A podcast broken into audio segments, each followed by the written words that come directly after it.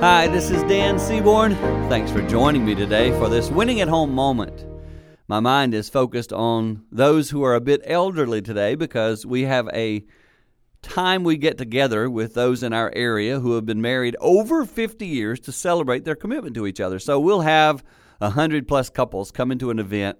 So there's thousands of years of marriage represented in the room. And I'm going to talk to them this year about faithfulness about how they've set an example that you can make marriage last. Let me just tell you, it can happen. Somebody listening goes, it didn't happen with me. Get it. I understand it. But it can.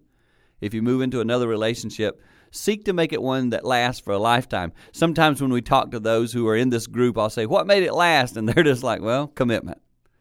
And sometimes that's what it takes working, growing, understanding, and being committed. That's something that will help you win at home.